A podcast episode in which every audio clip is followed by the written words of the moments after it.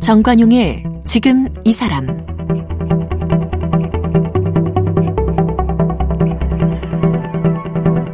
여러분 안녕하십니까 정관용입니다.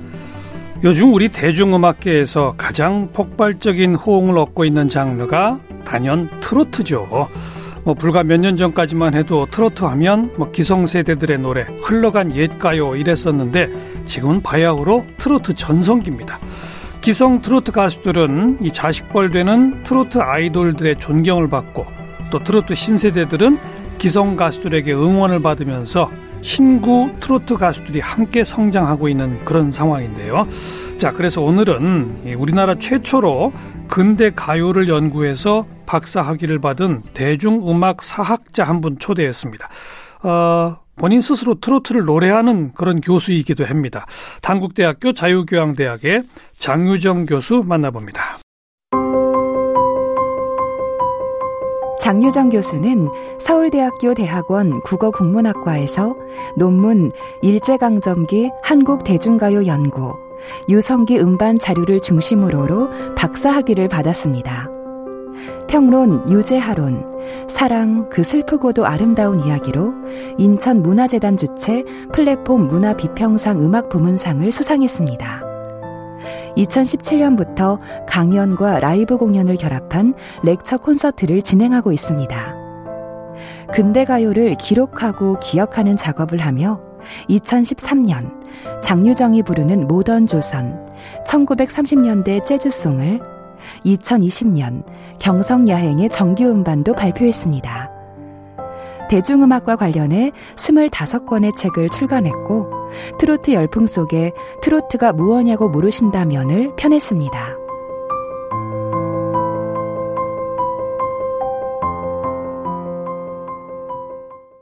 장유정 교수 어서 오십시오. 안녕하세요. 장유정입니다. 요즘 좀 신나시겠어요? 아니 신이 나는 건가? 주 전공 분야가 지금 이렇게 막 뜨잖아요. 그렇죠. 네, 주 전공 분야가 뜨기는 하는데 글쎄 뭐 저한테 이렇게 뭐 피부로 실감되게 느껴지는 거는 그렇게 또 있지는 않아서요. 그래요? 예, 저는 아 빨리 그 누구 제가 이제 팬인 음. 뭐 몇몇 가수들도 좀 만나고 싶고 하는데 네, 네. 그분들을 못 만나고 있어서 좀 아쉽더라고요. 누굴 누굴 만나고 싶으세요? 아, 저 임영웅 씨 만나고 싶은데 만날 길이 없네요. 임영웅 같은 그쪽 그 친구가 우리 장 교수님을 와서 아련해야 되는 거 아니에요? 아유, 아유, 그 그렇게 얘기하면은 저기 임영웅 팬클럽에서 난리 납니다. 저 눈치 봐야 합니다. 음. 근데 아 이게 보고 싶습니다. 음, 예. 그 트로트가 이렇게까지 인기가 있으리라고는 정말 아무도 예상 못한 거 아니에요? 예, 저도 그랬고요. 아마 아무도 예측을 못했을 음. 거라는 생각이 들어요. 네. 완전히 대세 중에 대세예요, 그렇죠. 지금. 지금은 거의 그런데 또 이제 한편에서는 너무 트로트 트로트 한다라는 입장도 있어서 예. 네 어떻게 어, 어, 앞으로 어떻게 될지는 좀 더 지켜보긴 해야 될 것 같아요. 근데 이렇게 네. 정말 국민적 사랑을 받는 식으로 뜨게 된 네. 요인이 뭐라고 생각하세요? 어, 일단 작년 우리가 코로나, 지금도 마찬가지지만 음. 코로나 때문에 굉장히 어려운 시기를 보냈잖아요.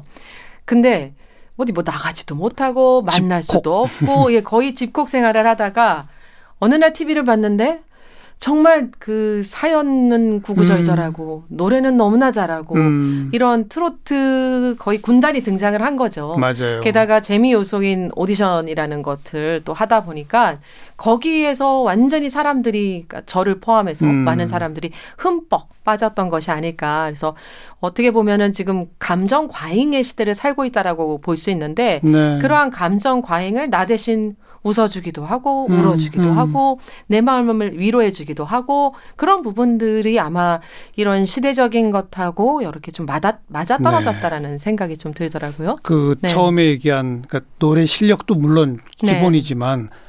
뭔가 구구절절이 스토리가 있는 그쵸. 사연이 있는 그게 아마 저는 핵심이라고 봐요. 그렇죠. 그 어떤 사람은 노래에 집중해라 그러는데 사실 트로트는 사연 그 음. 이야기가 음. 굉장히 중요한 구실을 하거든요. 네. 그 사연이 되게 중요한 역할을 하지 않았나 생각을 합니다. 자, 좀 본격적으로 네. 트로트라는 단어가 무슨 뜻이에요? 일단 트로트는요, 트롯. 그러니까 그 4분의 4박자 춤곡에서 나온 용어예요. 어. 그러니까 이게 근데 갈래로 어, 사용된 게 언제쯤인가 생각을 해보니까요. 1950년대 음반을 보면 네. 도로또, 룸바, 왈츠, 차차차 뭐 이렇게 노래 제목에 리듬명이 적혀 있었거든요. 어허. 그 중에서 유일하게 도로또 그 트로트만 좀 살아남아서 그냥 자연스럽게 갈래명처럼 사용이 된 것이라는 생각이 들어요. 예. 네, 예. 그러니까 맨 처음에는 리듬명에서 시작을 했다가 오늘날 이제 일종의 갈래명으로 장르로. 그렇죠. 장르명인데 어느 하나로 규정할 수 없는 일종의 그 메타 장르, 집합 장르처럼 다양한 노래들을 다 그냥 트로트의 자장 안에 포함시키는 어. 그런 게 되어 버렸죠. 방금 그 50년대 음반이라고 한데 뭐 룸바, 차차차 네, 예. 이것도 다 트로트가 돼 버린 거죠? 거의 지금은 그렇게 보고 그렇게 된. 거죠? 예, 예를 어. 들어서 뭐 그 현인 선생이 불렀던 신라의 달밤. 뭐 신라의 답밤 말고 그 뭐죠 사 랑해선 안돼 예, 예, 사랑을 예, 예. 그 뭐죠 갑자기 꿈속의 너 꿈속의 사랑. 꿈속의 사랑 예. 음. 그런 노래 같은 경우는 이게 트로트라고 보기가 어려울 것 같은데 그것도 그냥 트로트 자장 안에 그 들어왔고 스윙 아니에요, 스윙? 예 일종의 그런 약간 약간은 좀 그런 식의 노래거든요 그렇죠. 근데 그러한 노래들도 다 그냥 지금은 50년대 나왔던 대부분의 노래들을 다 그냥 트로트의 자장으로 음. 다 포함시켜서 얘기를 하거든요 근데 네. 그럼 50년대 음반에 그렇게 도로또라고 써 네, 있었다고 예. 그랬는데 네 예. 그럼 일제 시대 그 이전에는 뭐라고 불렀을까요? 그때는요 유행가라고 불렀어요. 아. 그러니까 일종의 어떤 장르명이 별도로 있었던 건 아니고요. 그 당시에 유행했던 신식의 노래, 음. 신식의 대중음악 장르로 유행가라는 거 불렀었죠.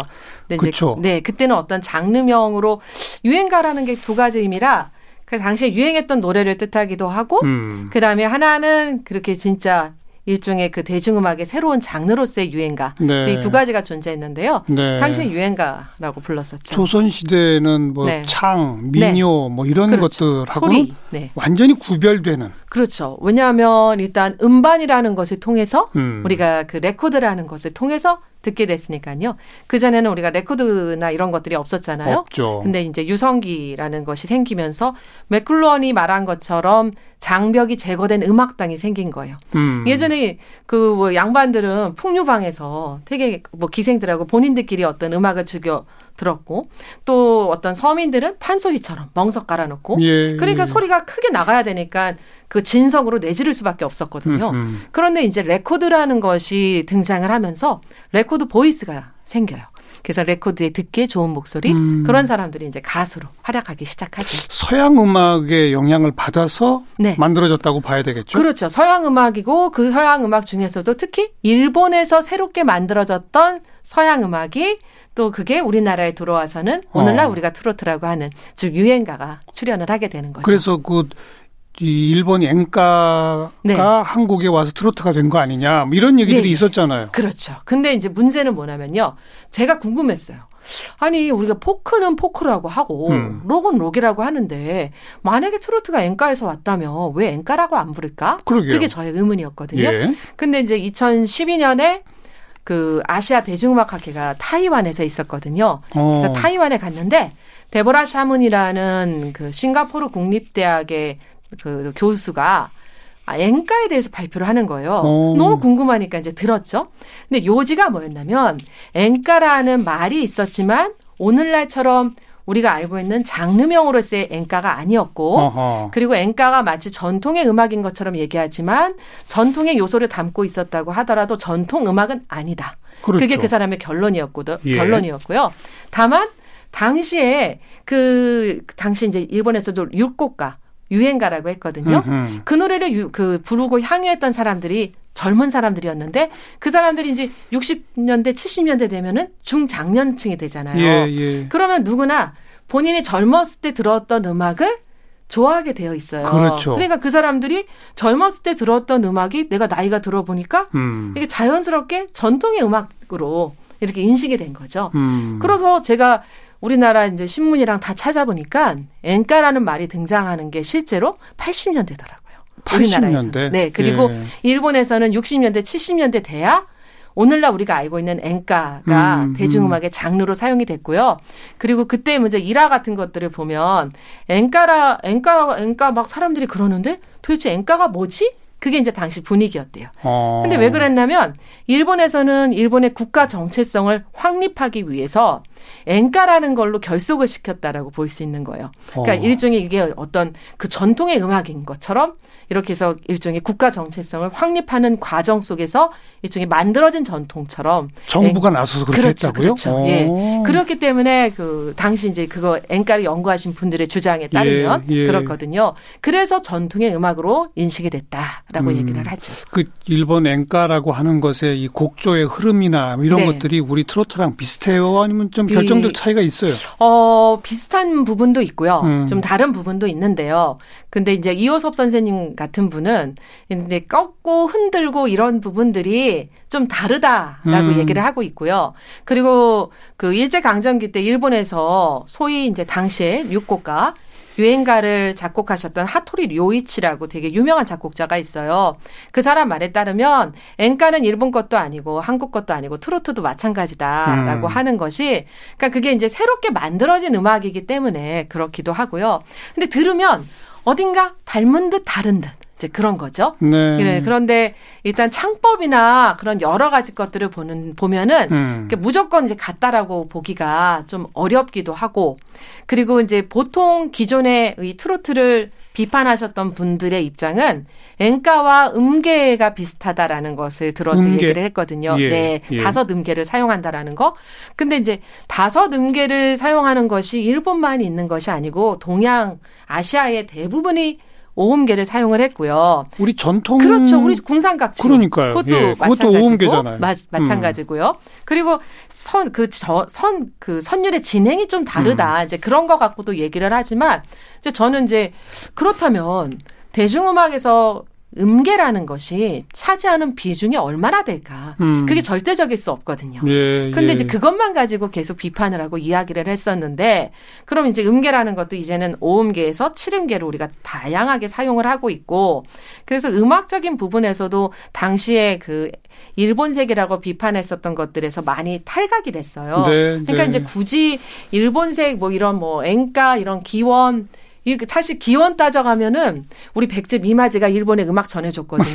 그러니까 막 그렇게 가야 돼요. 그렇죠, 예, 그렇죠. 그리고 우리나라 그 향악도 그, 그 이전 시기 당나라 음악이 들어와서 당악이 네. 나중에 고려시대 향악이 돼요. 네, 그러니까 네. 모든 전통은 사실 외래 것이 들어와서 우리 것하고 만나는 과정 속에서 그게 토착하에 성공해서 오랜 세월이 지나면 전통이 되는 거거든요. 그렇죠, 그렇죠. 근데 그걸 가지고 계속 그 부분에만 계속 집중이 되어 있었던 거죠. 음, 게다가 네. 그 일제 시대에 뭐 전통적인 뭐 황성예턴이 뭐냐는 네. 그런 그 트로트와 네. 요즘 젊은 가수들이 새롭게 내는 뭐 샤방샤방 뭐 네. 이런 이런 트로트와는 굉장히 다양하잖아요. 달라졌죠. 그, 그. 모든 걸 다 통틀어서 우리는 부르니까 네, 예. 이걸 뭐 앵커와 굳이 그렇게 비교할 그렇죠, 건 그렇죠. 없겠네요. 네, 그러나 예. 이제 기원을 따질 때는 좀 논란이 그동안 그렇죠. 있었다 이런 있었다는 거죠.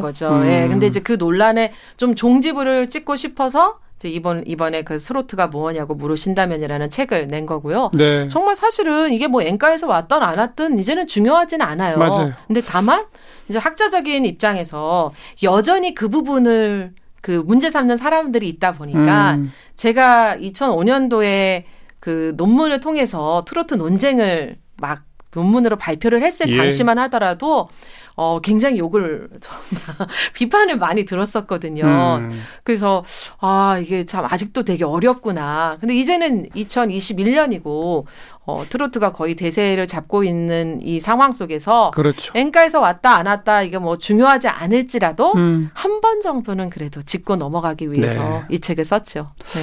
혹시 우리나라 최초의 트로트 뭐 이런 게 있나요? 음, 최초의 트로트라고 하면은 저는 일단 그게 일본에서 유행했던 대중음악에서 이렇게 왔잖아요. 그러니까 일본에서 새롭게 만들어졌던 유행가 번안곡에서 찾아야 된다라고 생각을 해요. 음. 그렇게 본다면 카츄샤의 노래라던가 그 다음에 이풍진 세월, 이풍진 세상을 만났으니 그 노래 같은 경우가 태평가 아닌가요? 제목이? 어, 희망가, 희망- 뭐 희망가. 청년 경계가, 청년 자탄가, 당시 음반에는 이풍진 세월을 이풍진 세상은 음. 요렇게 가지고 음반에 실렸는데 1920 한 3년경부터 음반에 실리거든요. 네, 그러니까 네. 그러한 노래들이 일종의 번안곡이지만 어, 트로트의 가장 초기 모습을 그렇죠. 담고 있고요. 어. 다만 재밌는 건 그 이풍진 세월의 다시 원곡은 When You Arrive at Home이라는 찬송가예요. 1888년에 프랭클린 스케어송에 실려 있는 것을 확인을 했어요. 일본에서 온 게 아니네요. 아니에요. 네. 그러니까, 그러니까, 서양의 노래가 일본에 왔고 그 일본의 노래가 다시 우리나라에 왔고 와서 예, 그래서 다시 한글로 번역 그렇죠. 번안돼 가지고 네, 심지어 어.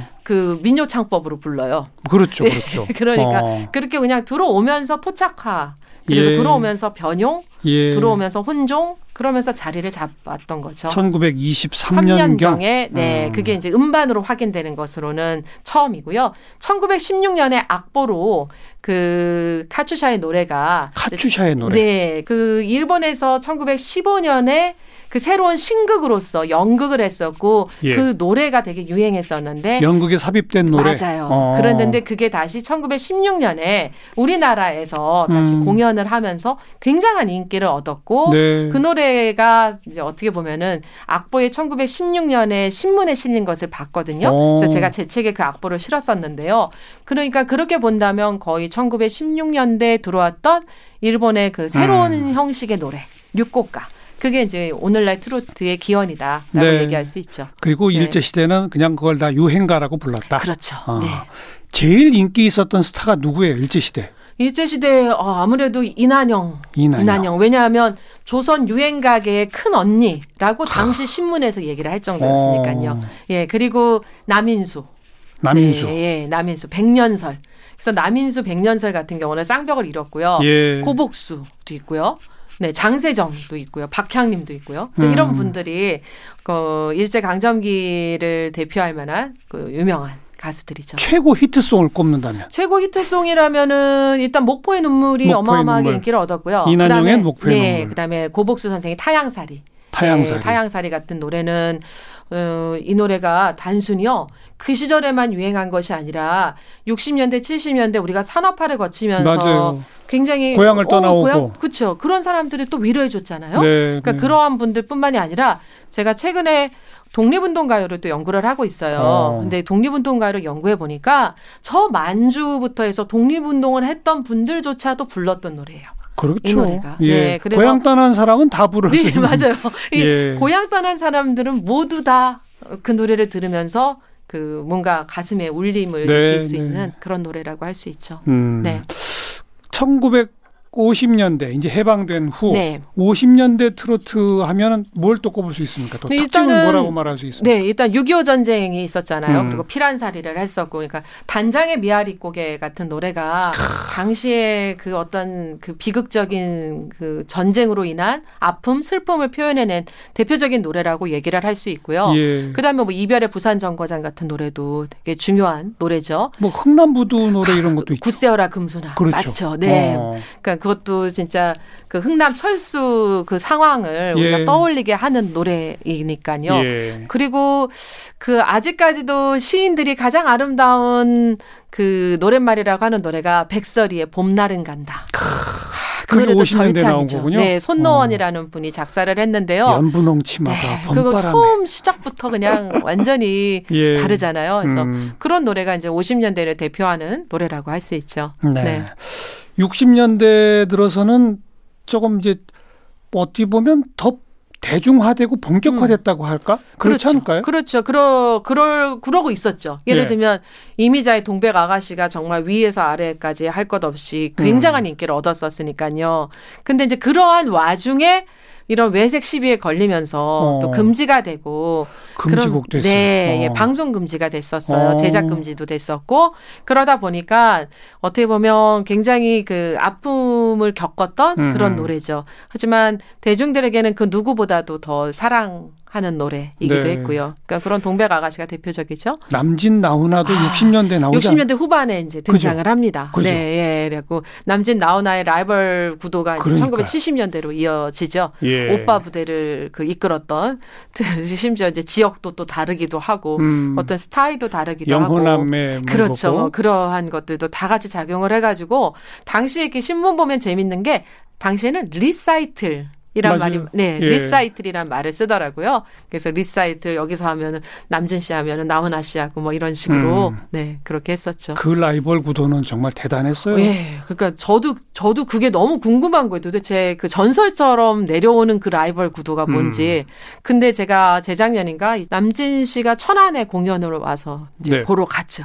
드디어 내가 이제 네. 그거를 보러 가는구나. 근데 연배들이 많으신데요. 그분들이 오빠 오빠 부르는데 아, 아, 대단하다. 정말 음. 노자원 죽지 않았다. 명불허전이구나. 지금도 활동 계속 하시니까. 네, 지금도 활동 정말 활발하게 하고 계시고요. 그리고서는 몇 달 후에 나훈아 씨 공연을 보러 갔는데요. 네. 진짜 첫 곡부터 입이 쫙 벌어졌어요. 연세가 분명히 있으신데 거의 스물 몇 곡을 초대 가수 한 명 안 쓰고 이야. 그 흐트러짐 하나 없이 노래를 부르시는데요. 와, 이래서. 이래서, 예, 이래서 명불허전. 나오나 나오나 하는구나. 그그거를 제가 살아생전에 느꼈다는 것만으로도 음. 너무 감사할 정도로 네, 네, 정말 네. 잘 봤습니다.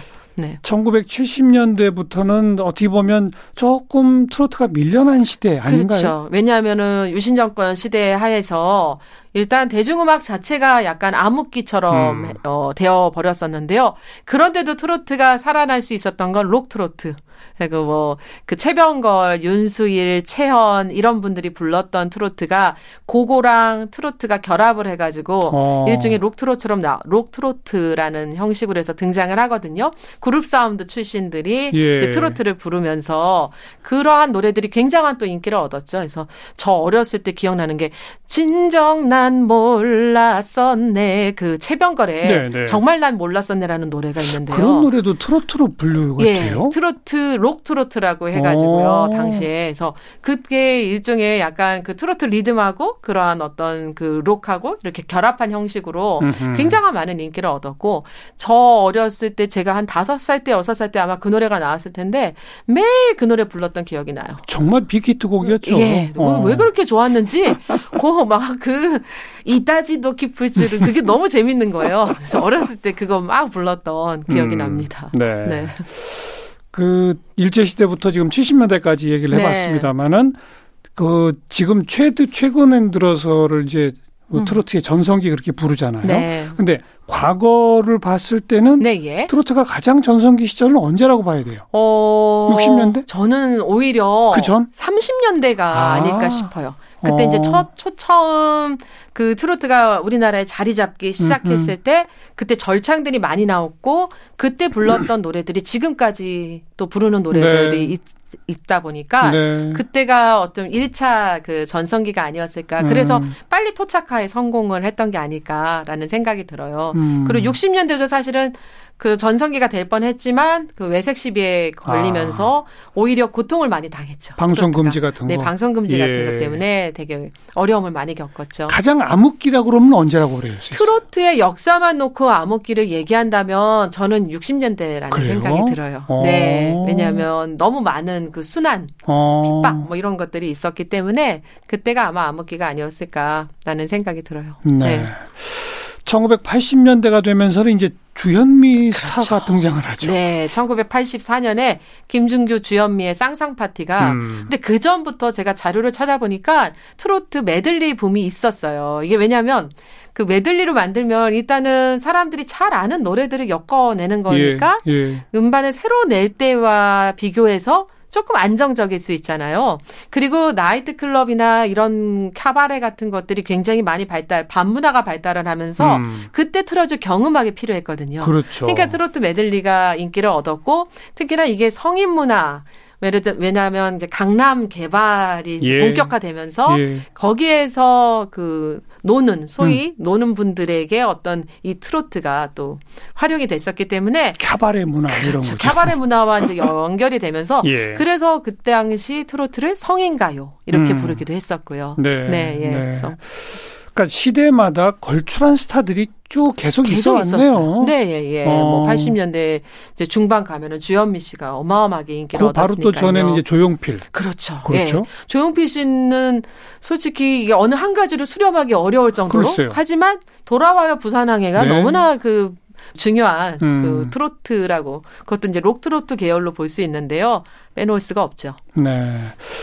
그 작곡가로서는 제일 많은 곡을 쓰신 분은 누구예요? 제가 서보지 세어보지를 않았는데요. 일단은 뭐 여러분들 이렇게 떠오르긴 하는데 예를 들어서 뭐 박성훈 선생님이라고 음. 옛날 현철 선생하고 같이 벌떼들 했던 분 있으세요. 예, 예. 그래서 그 박성훈 선생님이 계속 작곡을 지금도 하고 계시고 그다음에 임종수 선생님 그 아내에게 바치는 노래 만드신 음흠. 분이거든요. 뭐 그분이라던가 정풍송 선생님 같은 경우도 뭐 한오백년부터 해서 되게 중요한 노래들을 어 허공 허공이 아마 정풍송 선생님일 거예요. 조용필의 허공. 네, 예, 예, 예. 어. 그러니까 여러 걸출한 작곡자들이 그 시대마다 네. 네, 있었죠. 네. 네. 그리고 이제 그 전으로 가면은 손목인 박시춘, 박시춘, 네, 박춘석. 네. 박준석. 박준석 선생님은 이미자 선생님하고 네, 계속 또 네. 이게 아좀 호칭이 어렵네요. 근데 이 호칭을 붙었다가 안 붙였다가 제가 지금 괜찮아요, 괜찮아요. 음. 네. 네.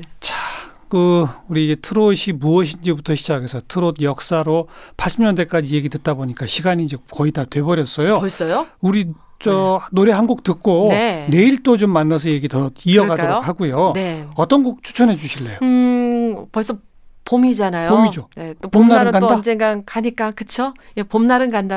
네, 한번 들어보면 어떨까 싶습니다. 봄날은 간다. 백소리 씨가 부른 거죠 처음에. 네, 맞습니다. 네. 함께 듣고요. 내일 또 만나겠습니다.